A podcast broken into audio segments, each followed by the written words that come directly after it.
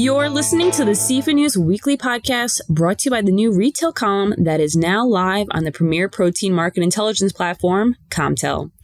A newly enhanced and comprehensive retail experience gives subscribers access to retailer based IRI scanner data with an in depth and accurate view of the buying process, offering a more intimate understanding of consumer spending habits. Housing over 1,000 items from over 50 retail grocers across 67 cities, the new Comtell retail dashboard will be packed with weekly updates across seafood, beef, pork, poultry, and eggs, among other protein sectors.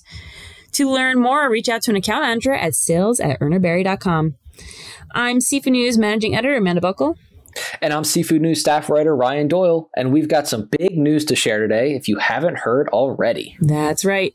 Mintec, the leading global provider of price data, analytics, and forecasts for agri-food, um, announced the acquisition of AgriBriefing, which includes the brands Urner Barry, Strategy Grains, Feed Info, and Tropical Research Services.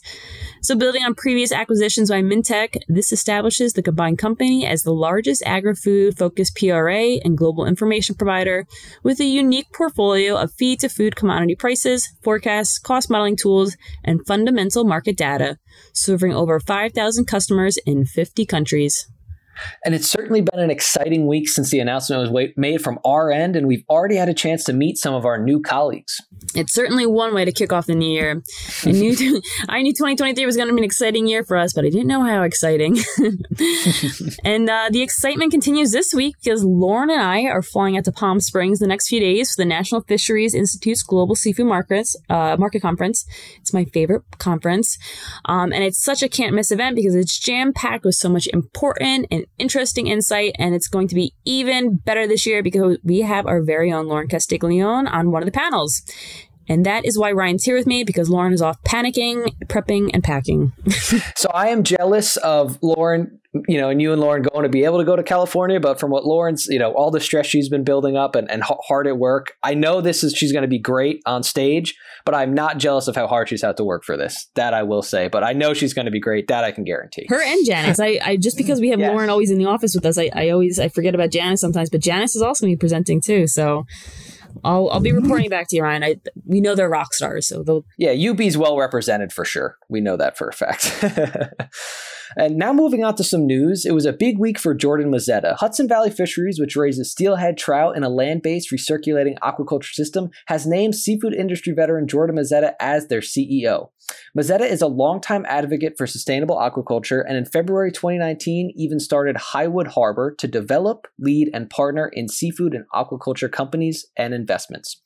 After previously serving as the CEO at Northern Wind, he now joins the team at Hudson Valley Fisheries where he brings extensive knowledge and experience through the value chain. So, further, Eddie Ems, which is part of Mazzetta's holding company, Highwood Harbor, has acquired Morey's seafood distribution business from Rich Products. So, Rich Products acquired Minnesota based Morey's Seafood International Company back in February 2020, and the brand joined Rich's other seafood brand, SeaPak. But now, nearly three years later, Rich Products is selling the distribution side of Morey's. The sale includes the Morey's facility in Plymouth, Minnesota. However, Rich Products will continue to own the Morey's brand, Morey's Specialty Products Division, and their production facility in uh, Motley, Minnesota. Meanwhile, for one of the first times in recent memory, Urner Barry quotations for the West Coast Canadian whole fish market have been removed due to the lack of trade supply. In speaking with market participants, there's no product available in the marketplace from Western Canada, and many attribute these deficiencies due to closures out of the Discovery Island.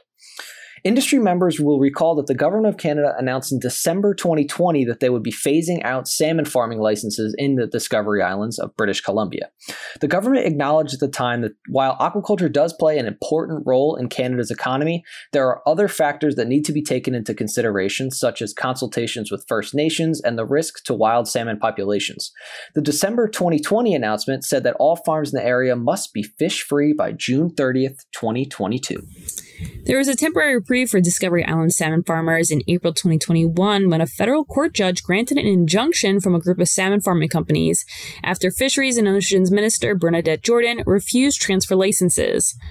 The refusal of the transfer licenses meant that many fish had to be euthanized. Then, about a year later, a Canadian federal judge uh, ruled that Jordan's move to shut down all farming operations out of the Discovery Islands was unlawful. The judge's ruling set aside Jordan's decision and upheld the prior injunction that allowed for the transfer of fish between hatcheries and farms. But there is still a lot of uncertainty regarding the future of salmon farming in the area. Uh, market participants reported that Discovery Island is traditionally where fish come from this time of year, and others have reported that the timing that comes with the grow out of different gen- uh, generations of salmon is also playing a role.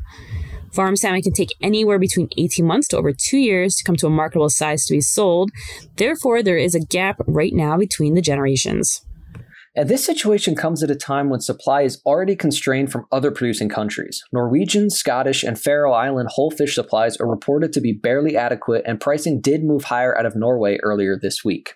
We have also been reporting that whole fish out of Chile has been tight due to competing with more attractive destinations such as Brazil and in some cases South Korea. Norwegian product is also seeing strong demand from China and Vietnam with the upcoming Chinese New Year. These markets typically take larger sized whole fish, but with the overall lack of those sizes across all origins, China and Vietnam are dipping into smaller sizes, which they do not historically take, which again is causing further upward pricing pressure. The undertone heading into the week is full stated affirm on whole fish out of all origins. In addition, the entire farm salmon complex is seeing upward pricing pe- pressure due to the lack of supply out of Western Canada. So that's all from a report from our market reporters on the UB side, uh, Jenna Schreiber and Joshua Bickert. So you can definitely read more on Comtell. Um, and in other news, uh, Thai Union Group continues inventing, investing, and diversifying, this time in algae based ingredients from a French company. So the company announced that its corporate venture capital fund has joined other strategic and financial partners investing in France-based Algama's 13 million euros Series A fundraising round. So Algama, which was founded in 2013 and has a presence across France, the US, and Belgium, leverages its algae innovation platform to offer co-development and industrialization of algae-based ingredients for food and beverage companies looking to replace animal protein or fortify their products. Algama's flagship product, the Tam, Tam Alga range of ingredients, replaces eggs in many industrial applications, particularly in bakery and pastry. The funding in this round will be used to accelerate commercialization of innovations, development of new applications, and setup of a new biorefinery in Belgium.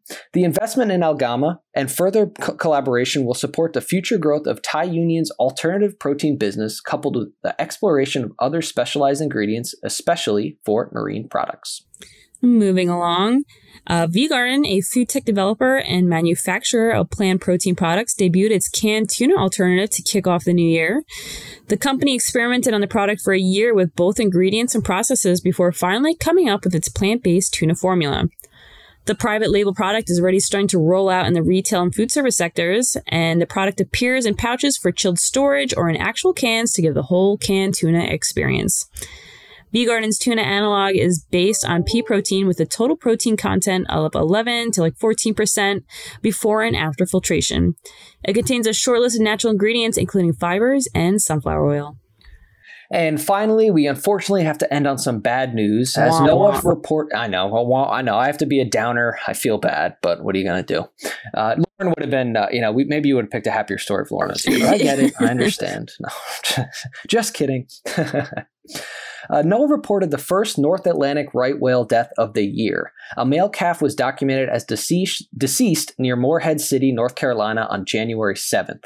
The calf had been spotted swimming close to shore around Beaufort Inlet, North Carolina on January 3rd, and surveillance of the calf, calf found him to be underweight and in relatively poor health. And what was even more concerning was that the mother whale could not be located. According to NOAA, newborn calves cannot survive long without their mothers. Further, there are very few intervention options available to the stranding network given the size of the animals and their specialized needs. I thought that was really interesting. I because I'm like, okay, it's a newborn calf, it's without its mother, you know, it it looks in, in serious condition. Like my immediate thought is like, well, let's let's scoop it up and, and take it somewhere, but you can't. You know, obviously, yeah, the, given the size of of the of the whale and everything, it's um it's a sad story. And just a day after the calf's carcass was found, an aerial survey team from the Clearwater Marine Aquarium spotted an entangled right whale approximately 20 miles east of Rodanthe, uh, North Carolina. The whale reportedly had several lines of gear wrapped around its mouth and tail, and was also trailing additional line behind it. An assessment found that the entangled whale meets the criteria for a serious injury, which means it likely won't survive. But a team of authorized responders is still trying to find the whale again and determine if entanglement is possible. So the entangled whale has been identified as number 4904, which is a ju- uh, four-year-old juvenile female. She's the daughter of 1204, a female named Spindle. And Spindle was recently seen with a new cap off of St. Catherines Island, Georgia, and is one of 10 mothers with associated calves to be sighted so far this year. An estimated 340 North Atlantic white, right whales remain, and the species has been experiencing an unusual mortality event since 2017. The ongoing entanglements and deaths, while devastating, has also been a point of contention for those in the fishing industry, particularly lobster fishermen. While no North Atlantic right whale deaths or entanglements have been attributed to Maine lobstermen, the industry has hit many setbacks because of the dwindling number of whales. The Maine lobster fishery was added to the Monterey Bay Aquarium Seafood Watch's red list and then later had had its Marine Stewardship Council certification suspended. Recently, they did win a reprieve, though, as the state's congressional delegation inserted a six year delay on new federal fishing regulations into a $1.7 trillion spending bill. And that does it for us. We'll see you back here next week. Bye bye, everybody.